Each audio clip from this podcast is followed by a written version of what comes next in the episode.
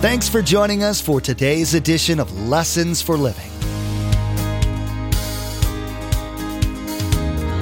His word so fresh in our hearts abound. His word made flesh in the here and now. A new life is beginning. Lord, let us hear your lessons for living.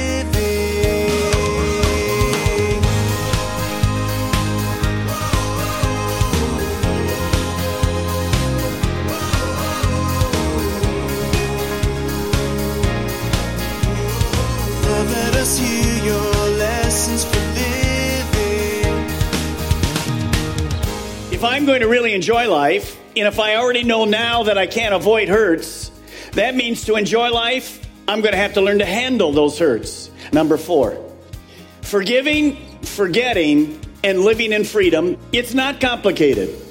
It's not 58 points. It's not going to counseling for your life every week for years. It's actually very, very simple because of God's power. But it is often hard.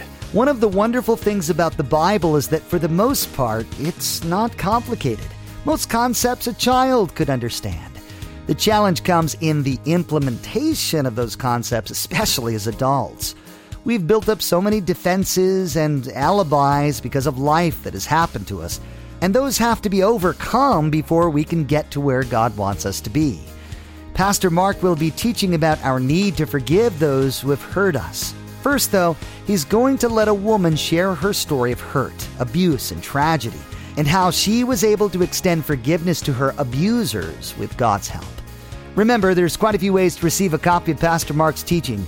We'll be sharing all that information with you at the close of today's broadcast. Now, here's Pastor Mark in Genesis chapter 39 with part one of his message Real Forgiveness.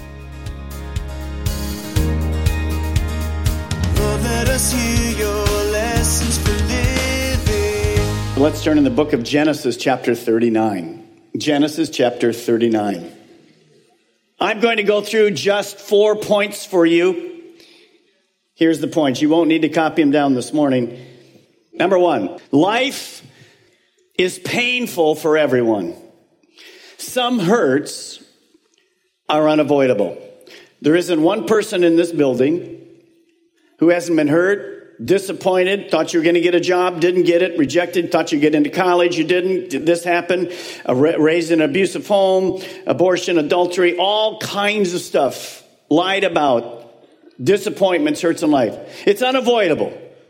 You can't avoid it. Number two, the basis of all of that hurt is sin. Satan has caused all of this in our lives, in and through of our lives. Number three, if I'm going to really enjoy life, and if I already know now that I can't avoid hurts, that means to enjoy life, I'm going to have to learn to handle those hurts. Number four, forgiving, forgetting, and living in freedom. It's not complicated. It's not 58 points. It's not going to counseling for your life every week for years. It's actually very, very simple because of God's power. But it is often hard.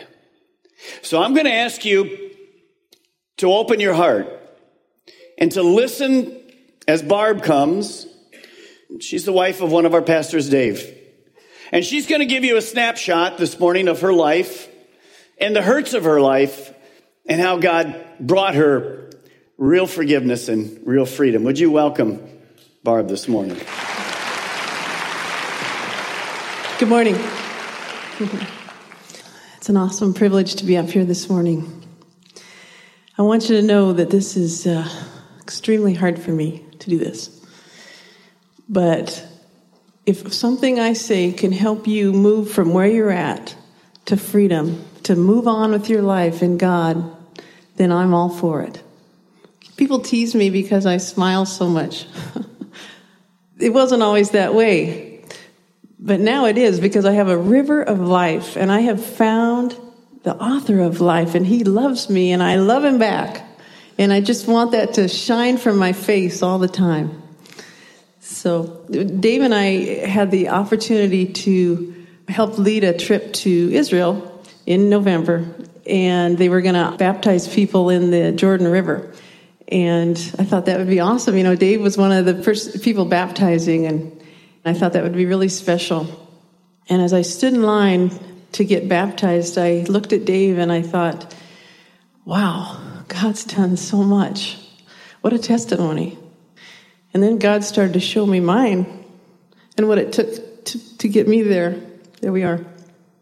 God has done so much in my life, and I just give Him the glory for it. I was raised in a pastor's home. And after their third child, my dad got up in the pulpit and he said, Well, our family's complete, the caboose has gone by. Well, I was number five. so definitely not part of their plan. But God had a plan. And that's why I'm here today. Um, I started, I, I just couldn't do the religious life though. I was kind of wild at heart. I still am, actually. Now I'm wild for God. but I was, I just couldn't do it. And I started partying really early. About sixth or seventh grade, I started drinking, and my, our, my friend's parents gave us the alcohol. And I just, I was making horrible decisions. It wasn't until I was 16 that I heard the gospel. I lived in a pastor's home. And I heard live for God and go God, but I didn't hear this is how you do it. You ask Him in your heart and He lives through you. And it made sense to me. It changed from a history lesson to personal. I could do this through God. And I got saved on a street corner, a guy witnessing on a street corner.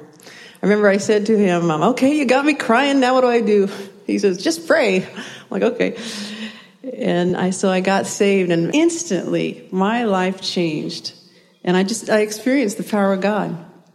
Then I got a job. I was a sophomore in high school, my first job, and, and I was a waitress at a restaurant. And I found out that one of my bosses was a Christian and going to be a minister. And I was so excited. I thought, wow, I can learn about God. I was like a sponge. I was just like, tell me, feed me the word of God. I just wanted to learn. And I thought, this is awesome. I can, I can learn the word of God at work. Well, he was living a double life. And I didn't know that. And one night, I, I started working the night shift, 11 to 7, as a 16 year old, because I could make a quarter extra an hour. Dumb. One night, I needed a ride home, and he said, I'll give you a ride. And he took me out and raped me. And I thought, is this Christianity? And I went home and I decided, no one will ever know. I'm never telling a soul. And I just ran to Jesus and I, I just wanted him to hold me. Well, the next week I was scheduled to work again. And, you know, it was a big restaurant. I thought, he won't be there. I'll be fine. I'll drive. Everything will be all right. He did it again at work. And I hid in the bathroom. And I just said, God, is this me? Is this who I am? And all my confidence was gone. And I had tremendous fear, this tremendous broken heart. And yet I didn't tell anybody. And that, that thing in me, and I didn't forgive. And boy, I had some rage in there. And it started to grow like an infection. So I decided, okay, I'm just going on. I, I ran, you know, I just stayed with God, and I thought, okay, I'm just going to try to grow in God. I'm going to get past this. And so then I was a junior in high school and I started to be tempted to be in this relationship. And God made it very clear don't go there. And so every, I'd pray and I'd say, okay, God, I won't go out with him. And he kept asking me, just kind of like Joseph. And finally I gave in. I thought, what can one date hurt? One date can hurt a lot. And that started a three year, really destructive relationship in my life that night we went out drinking. I was going back, like the Proverbs talks about a dog going back to its vomit. And that's what I was doing. I was going back to that partying lifestyle.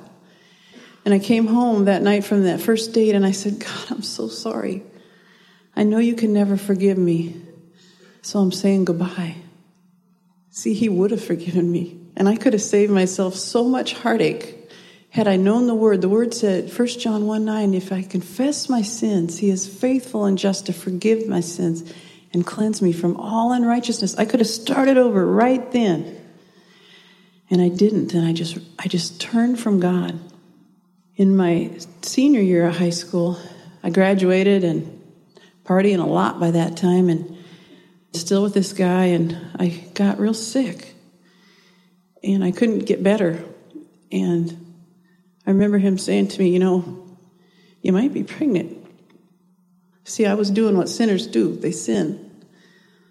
And I thought, no way could I be pregnant. My dad's a pastor. I thought there had to be some protection there somewhere.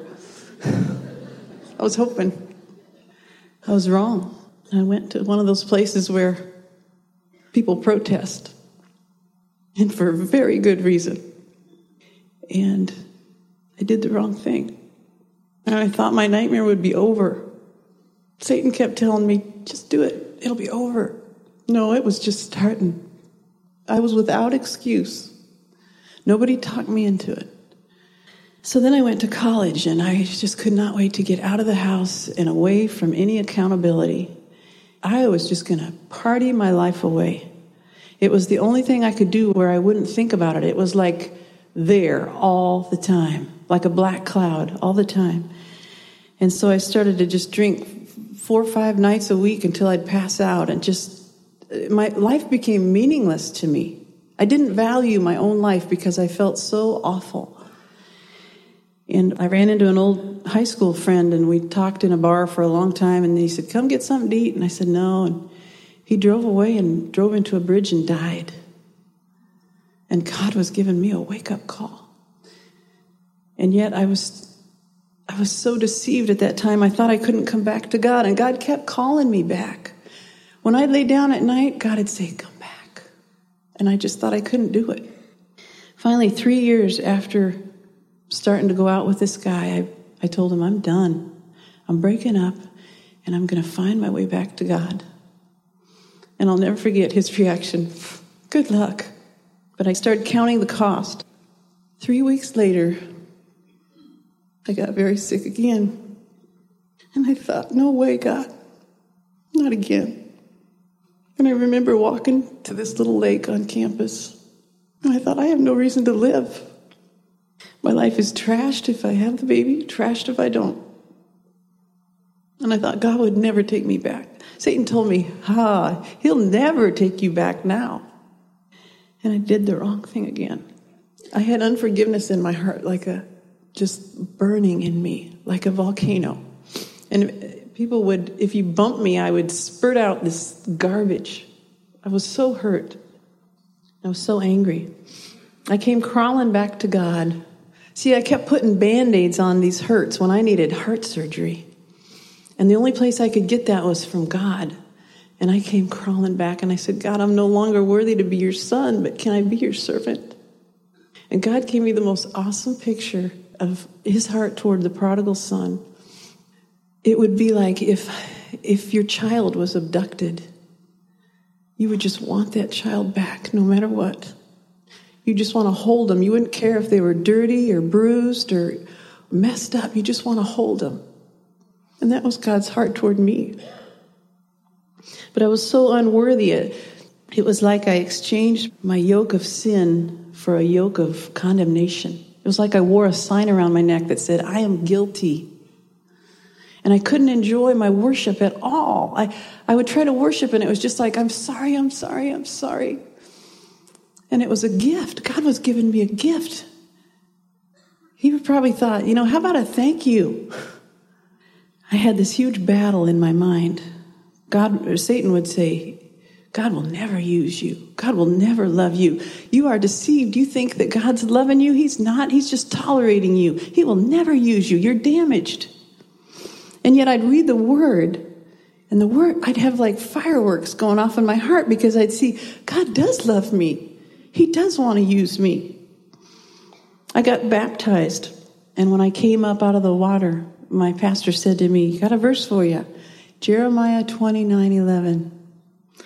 For I know the plans I have for you, says the Lord plans to prosper you and not harm you, plans to give you a hope and a future. And at that point, I didn't have either.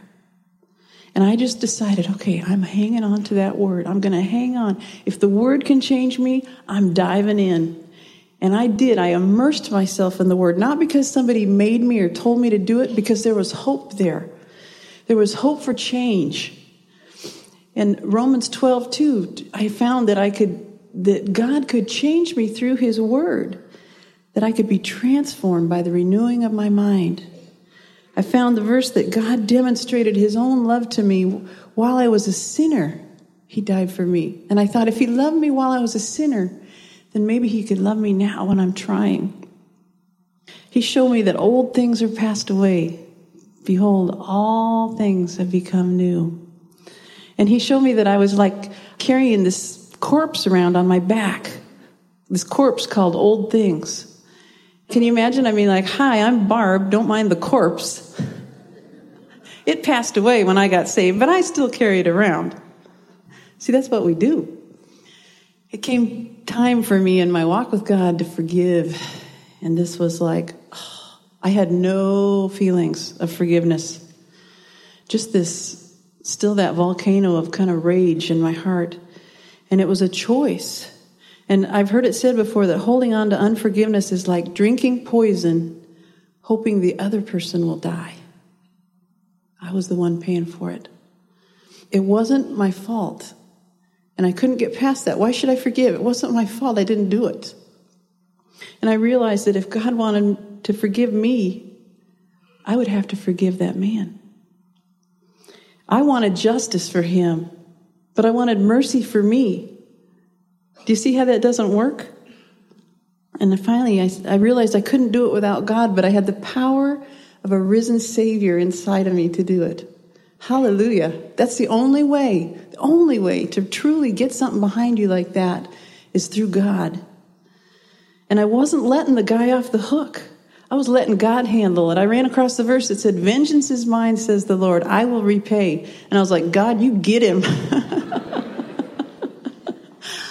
but see, I had to let go. I had to, I just had to let go. I had to give it to God. Say, God, you do what's right. And it was a huge turning point in my life. All of a sudden, the scriptures just became alive to me. And it was like, God's going to use me. I can feel it. I felt hope again. And then I had to walk in His forgiveness for my sin. And that was huge. I couldn't forgive myself. I found out that I didn't need to because He had forgiven me. I could walk in His forgiveness.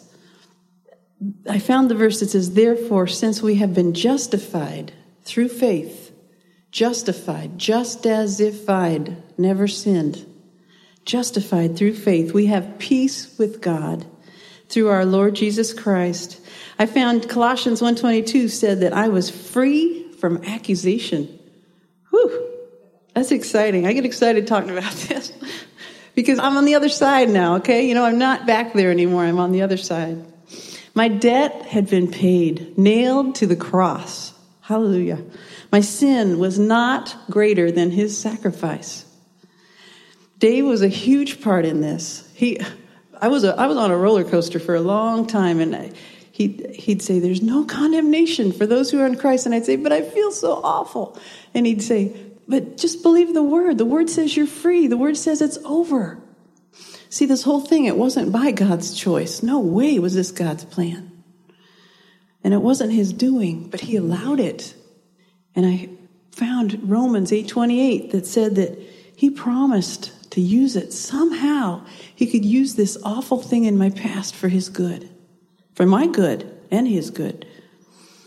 Now I could comfort others with the comfort that I had received from him. And you know why that is? Because it's, it's revelation then. It's your comfort. I know God's comfort. It's not just something I read about anymore. I know it. I know the Father heart of God. I ran into a girl at church didn't know her at all. And she came up and she said, I'm pregnant and I'm single and I'm trying to decide if I'm going to have an abortion. Out of the blue. And for three days, I just walked that lonely road with her. Again, I just grieved as if it were me. And I prayed with her, and she moved away. I forgot all about it. Five or six years later, I was in another town, and at a women's conference, and here came this girl, and she said, Do you remember me? And I said, Barely. And she said, I want to show you something. She showed me a picture in her billfold of the most beautiful little family. She said, There's my son. And I knew which one she was talking about. And she had married a godly man. They had two children and they were serving God together. She said, Thank you. God had used what was so ugly in my life to spare one child, and I pray that He'll do that many times over. I never went to a counselor. Counselors are good. I married one, actually. He's pretty good. I discovered I had a wonderful counselor. And I always joke that um, the wonderful counselor doesn't have an answering machine, doesn't have call waiting, but he does have text messaging. I had many appointments with him. Pretty soon they became daily appointments. And I realized they still are. And I realized I am not smart enough to do this without God's help every single day of my life. I have that wonderful counselor. He carries me. God gave me a life verse, Psalm 40, 1 through 3. And actually, I about died last week when I was going to sing and I stood up to leave the service to go sing. And Pastor Mark said, Your homework next week is Psalm 40, 1 through 3. I'm like, wow. It says, I waited patiently for the Lord. He inclined to me and heard my cry. He brought me up out of the pit of destruction, out of the miry clay and he set my feet on a rock, making my footsteps firm. And he put a new song in my mouth. Hallelujah. A song of praise to our God. Many will see and fear and put their trust in the Lord. We sang that this morning. Put a new song in my mouth. See, there was a time when I was in such bondage to alcohol that I was leaving a bar and it was about zero degrees outside and I fell face first in a gravel alley. And I remember telling my friends, I'm going to stay here tonight. And they're like, get up. And God just brought me up out of that mud and that mire, and He put my feet on a rock. Hallelujah. And I, I never sang, never in a million years would I sing in public until I got saved. And then God put that in my heart, and it's a new song. My whole life is a new song of praise to our God. If you fast forward with me now back to the Jordan River, now you see why I was so moved that God would have me there. There I was meeting my husband, who's a pastor, totally a miracle, in the Jordan River. I mean, how could that happen? and God just showed me. That night we went out on the Sea of Galilee. Oh, probably the most wonderful place in the whole world. And the God's presence was just tangible, and we worshiped Him out there. And I just cried and cried, and God just showed me how healed I am. In today's message, Pastor Mark reminded us, although we probably didn't need the reminder, life is painful for everyone. Jesus said so himself. We were taught that it is possible, however, to live a life of forgiveness. The example of Joseph is quite poignant. We were also instructed to observe how God blessed Joseph, partly because he didn't hold bitterness in his heart. The message you just heard is part of a series entitled Prison Break Real Freedom from the Hurts of the Past. You can listen to more teaching from this series online at lessonsforlivingradio.com, as well as learn more about the church behind the ministry. We invite you to join us in person for our services at Calvary Chapel, Melbourne taking place in locations reaching those in Melbourne, Sebastian, and Viera. Find service times and directions to our campuses by clicking the CCM Church link at lessonsforlivingradio.com. Next time, Pastor Mark will be continuing the teaching Real Forgiveness. We'll be instructed about what forgiveness is and, importantly, what it is not.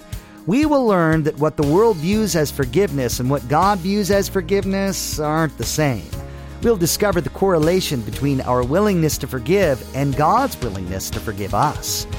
We wish we had more time today, but we will have to pick up where we left off next time. as Pastor Mark continues teaching through this series, Prison Break. That's next time on Lessons for Living.